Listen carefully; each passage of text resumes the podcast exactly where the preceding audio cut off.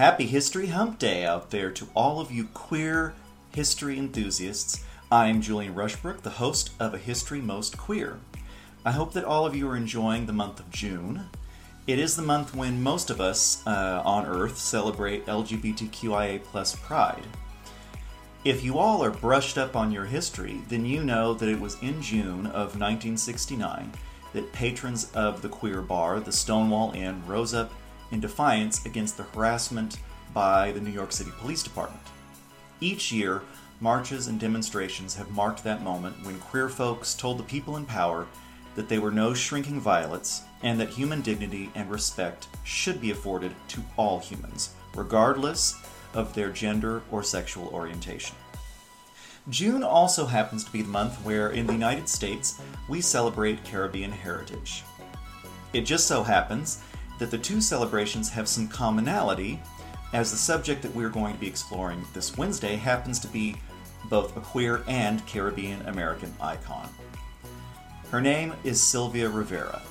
She was there in New York in 1969 when the clash that kick-started the gay liberation movement went into full steam ahead and forever changed the history of this planet. Now, I suppose I should, before I begin talking about this woman, I should probably address the matter of language. Sylvia and her peers use many terms to refer to themselves that in the 2020s would be considered at best outdated and at worst as vile slurs. As time has gone on, the terms we use to refer to trans people and others has changed, often to become more precise. So I just want to say now that I will be using some of these older terms. If you're especially upset by these old fashioned terms, you are free to stop this little podcast right now. I understand. There are many LGBTQIA plus folks of older generations that know the word queer, which is a part of this show's title, as a terrible slur that was used against them when they were growing up. Over time, that term has been reclaimed and rehabilitated, but for some, it's perfectly understandable that it might be a bit grating. So, if you're sensitive to these terms and they bring up unpleasant feelings, just pause this right here and come back next week. Also, I feel like I should probably mention that, sort of as a trigger warning, there will be discussion about suicide. So, if that's another issue that maybe you're not comfortable hearing, come visit us next week. So, let me continue. If you're still with me, you've taken this warning and some and have some idea of what is ahead. So let's dive right into the life of one of the mothers of Pride. Sylvia was born on the 2nd of July, 1951, in the city of New York. She was assigned male at birth and given the name Ray. I do not mean to dead name her, but there will be quotes by her where she refers to her early life as the boy, Ray. Nonetheless, I'll otherwise use feminine pronouns and her chosen name for the most part. The matter of her gender expression was something she spoke quite frankly about, and often, sometimes referring to herself as a, a transvestite, sometimes as a gay man, sometimes as a drag queen. There's all sorts of terms that she used throughout her life. She would spend most of her life working to help those in the city that never sleeps that were pushed to the margins of life. Her father, Jose Rivera, was a Puerto Rican man, and her mother, Carla Mendoza, was Venezuelan. Carla gave birth to Sylvia in the back of a taxicab as they were racing to Lincoln Hospital in the Bronx. It was a rough start to life for the young Sylvia. It seemed the deck was stacked very heavily against her. She was the child of immigrant parents who were often the last to get support in their new country. Then, as now, immigrants to the United States had an uphill battle to make a home and a life in a country, but especially one where they were a racial minority. The new family had even more barriers thrown before them as Sylvia's father, Jose, left Carmen and the newborn. Although he would return to try and be a part of his child's life when she was four years old, the young Sylvia refused to have him be a part of her life. Carmen's mother, Viejita, was very involved in Sylvia's life. Carmen did eventually meet another man, and they had a child, Sylvia's half sister, Sonia. Sonia's father was unfortunately no better a parent than Jose had been. While he did stick around, he had no interest in being a father to either child and could often have violent anger issues. This domestic trauma drove the young mother to commit suicide when Sylvia was only three years of age. Now an orphan, her grandmother, Viejita, stepped in to take care of the children. While she had the best of intentions, there would be friction between grandchild and grandmother. From the grandmother's point of view, her grandson was behaving far too femininely. Carmen had allowed Sylvia to play with her clothing, makeup, and jewelry. Viejita otherwise allowed Sylvia to wear girls' clothing, but when she reached school age, pressure was now applied to the child to conform to more masculine manners and dress. My grandmother used to come home and find me all dressed up, just like I get myself whipped, Sylvia once said. Well, we don't do this. You're one of the boys. I want you to be a mechanic. I said, No, but I want to be a hairdresser. I want to do this, and I want to wear these clothes. The gender roles can often be rigid, especially in Puerto Rico and Venezuela. The macho cultural ideas came with the immigrants from these places as they tried to become Americans. Sylvia's grandmother was not alone in being uncomfortable with how this young child was behaving. Most of the neighbors were also troubled by how happy Sylvia was wearing the clothes that she felt most comfortable in. She would be put into a Catholic boarding school by her grandmother, as the elder woman's health became impaired. The church likewise had ideas about gender expression that ran contrary to how Sylvia went about her life. Bullying happened, and the school's administration punished her for defending herself. Back at her grandmother's place, it was as though Viejita was experiencing something similar, with adults slandering her and her grandchild regarding how the 10 year old was moving about the world. She was trapped between wanting to support Sylvia's choices and protecting her grandchild from being harmed and made into a pariah. The protective aspect won out and Viejita disallowed Sylvia from embracing her femininity. With her feeling neither safe nor supported at either her home or school, Sylvia ran away. The place she ran to was 42nd Street. At that time, it was an area known for queer and homeless people living on the street. It was her hope that this community might be a home that would truly embrace her. What she found at first was not a warm and embracing community but instead people struggling to survive. In her case, in order to survive, the 11 year old Sylvia resorted to becoming a child prostitute, as did many other homeless youths. Despite the dangers inherent in that part of town, it was on 42nd Street that she came into contact with others like herself drag queens, trans folk, and others that had been pushed to the very edges of society were now her neighbors and friends. In fact, it would be here that she met one of her dearest friends, Marsha P. Johnson. Marsha became a mother figure and friend for Sylvia after they met in the early 1960s. As a fellow drag entertainer and trans woman, she would be a loving example for how to survive and thrive in a world that was seemingly more willing to cast anyone like them aside. Marsha would also impart an activist streak in the young mentee. The two would be lifelong friends, and together would be keystones in the fight for queer liberation. Both women's stories are inextricably linked to that of the Stonewall Uprising. The community in that part of New York allowed Marsha, Sylvia, and others like them to have a space that was safer to be themselves. Police were still a danger to queer people. There was a law on the books that stated that if a person was wearing less than three pieces of clothing that matched the gender on their identification, they could be arrested. Still, in Greenwich Village, the community had bars and underground ballrooms that provided a welcoming space for queer folk. When I say the spaces were welcoming, that is only half true, however. If the bouncer at bars like the Stonewall did not look highly upon trans people or other queers of color, they would be barred from entering, despite all of the shared trauma that the community had. Sometimes the reality was as clear cut as black and white. Many white gay men were less than enthused to be around lesbians, trans people, and for that matter, any people of color. Even in the most marginal of groups, the color line was still very present. The Stonewall itself had another layer of danger to it. The bar was run by the Mafia. They had no problem with queer patrons, so long as they paid the right price. The Mafia would pay off the police, who would ignore anything going on there, but if the mobsters felt that they were being shortchanged, then the police would come and raid the place. At this time, queer people could not legally gather in such a place to drink bootleg liquor and dance with members of the same sex. This is what we learned to live with, said Sylvia, as she recalled events in that summer of 1969. In the end, the almighty dollar was the only thing that bought loyalty from the mafia.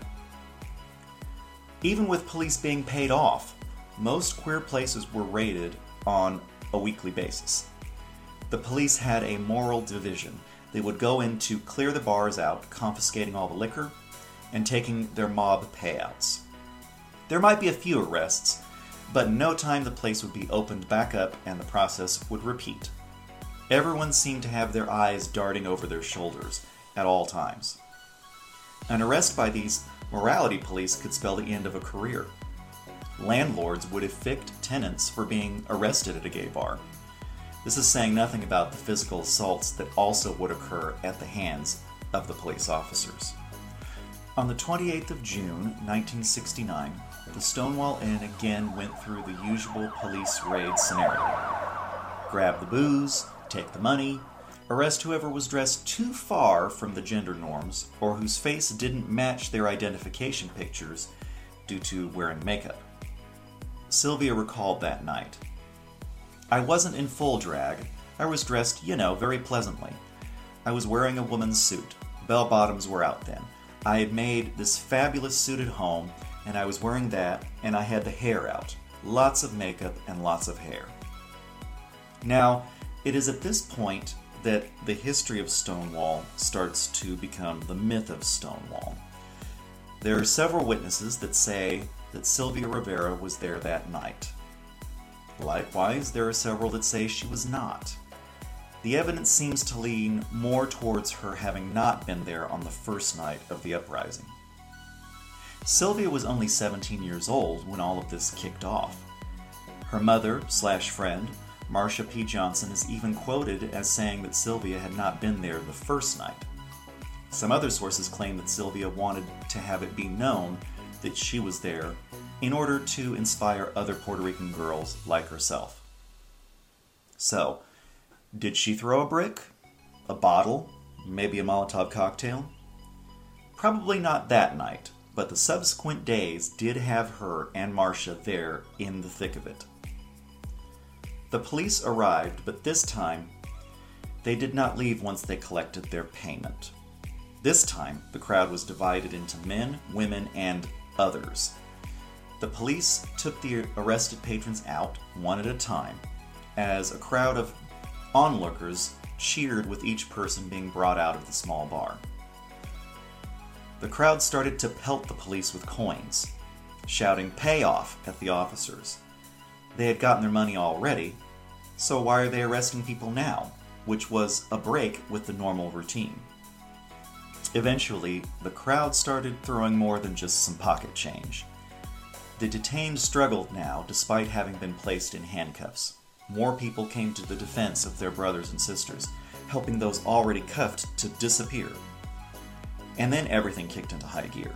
Bottles, rocks, bricks, and even parking meters were thrown at the police, smashing out the windows of the patrol cars and the paddy wagons. Eventually, the police locked themselves in the gay bar for protection from the crowd, who continued to pelt the cars and smash out windows in the Stonewall Inn. The crowd formed a chorus line and started singing while dancing a can can. We are the village girls, we wear our hair in curls. We don't wear underwear, we show our pubic hair. By that point, reinforcements arrived, armed heavily with military weaponry and equipment. Eventually, the clash ended when tear gas was used to disperse the crowd. Only a handful of people were arrested that night, and when the sun rose, the street was littered with sparkling broken glass, and the air was filled with the smoke of burning trash cans. The crowd returned that next night to protest against the police and their brutality. And they returned the night after that. For six days, the police and the queer community battled against each other in Greenwich Village. The revolution had begun. Sylvia was yearning to do whatever she could to fight for liberation. It was an uphill battle, as the very community that she was itching to help were all too happy to see her turned away. I was there when the GAA, or Gay Activist Alliance, first started. Four months, then it was four months old. I made a phone call from Jersey and said, Do you accept transvestites? At the time, I was still using the word drag queen. I said, Do you accept drag queens? Sure, come on down. This was from an interview that Sylvia gave in 1989. The mostly gay white men tried to turn her away when she arrived, not accepting her name, necessitating her having to sign using her dead name of Ray Rivera. Still, her efforts to petition the city for non discrimination policies, as well as arrests by the NYPD, proved that even if the cis gay men were not comfortable with her gender expression, they could not deny her tenacity and the fire that burned in her to change the world.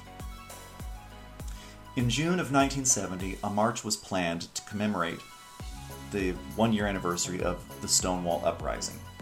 The Christopher Street Liberation Day was the first Pride event.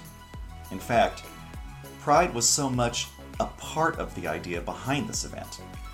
Rather than cowering in shadowy alleyways this was going to be a display of solidarity and defiance in the full light of day. Queer folks would boldly and proudly chant, Gay Power. Sylvia and Marsha marched that day with other trans people. This was the initial cry for power and equality. The genesis of that event that decades later, all over the world, queer people and their allies celebrate in the form of pride. Despite her being so integral to the movement, the ever present dangers of poverty still caused trouble for the young woman. She was homeless again, not too long after the first Christopher Street Day. Still, she continued her efforts to unite the community together to demand dignity. Sylvia and Marsha would form the group STAR, or Street Transvestite Action Revolutionaries. Alongside other groups, such as the Gay Activist Alliance and Radical Lesbians, they would all work to try to help each group in their struggles with the repression and discrimination that they all faced. With STAR, there was now a place for trans people to turn to, and in it was an organization that could help them and help them feel a sense of community. The organization would eventually get a physical location, Star House, where trans youths that found themselves homeless could come to find shelter and love. It lasted for three years but ended up shutting down due to funding issues. On top of that, the 1973 Liberation Day rally was an event that truly drove a stake into Sylvia's heart. For a while by that point, the queer rights movement had been slowly but surely pushing trans people out of key positions. Initiatives to include trans people in anti discrimination legislation were vaporizing, as the mostly white, gay, and lesbian activists focused more on issues affecting people like themselves. At the Liberation Day rally, Sylvia had to force herself onto the stage to speak to the crowd you can still find footage of this on YouTube. It's quite something. She was booed off of the stage after pleading for support for people like herself, who had laid their bodies and lives on the line for queer rights at the Stonewall and its aftermath. The crowd was overwhelmingly against her, and she was hit by people in the crowd as she left the area in disgust. Once she arrived home, she cut her wrist, wishing for death in her despair. Thankfully, Marsha P. Johnson had followed her home. She was able to get Sylvia to a mental health facility so that she could be stitched up and recover. She spoke of how the two would cross the River Jordan together. This support helped to lift her spirits, but after discharging, a close friend died of a drug overdose. The compounding traumas had her deciding that maybe it was time to leave the Big Apple. It was at this point that she moved to Tarrytown, New York in 1973 with her lover, and the two ran a catering business. She would also perform drag shows in the suburb, and things were relatively quiet for Sylvia. She would return to New York City in 1992. Upon hearing the news that her mother and friend, Marsha P. Johnson, had been found dead in the Hudson River. Although foul play was suspected by the medical examiner, the police did not initiate an investigation, claiming that Marsha had simply committed suicide. Sylvia was absolutely crushed by Marsha's death. Once again, she would find herself homeless, living in a makeshift dwelling on the Christopher Street piers. Throughout her life, she had suffered from the abuse of drugs and alcohol, but this time around, she spiraled into the bottle after nearly two decades of sobriety. She would recall Marsha having talked to her about the two of them crossing the River Jordan. Now Marsha had made that crossing without her. She said, Part of me went with her. Even though she was living in a homeless encampment, her instincts from when her and Marsha had run Star House quickly took hold again. She became a mother to the other young homeless folk on that pier. The fight for the downtrodden did not stop, but it seemed an unscalable mountain.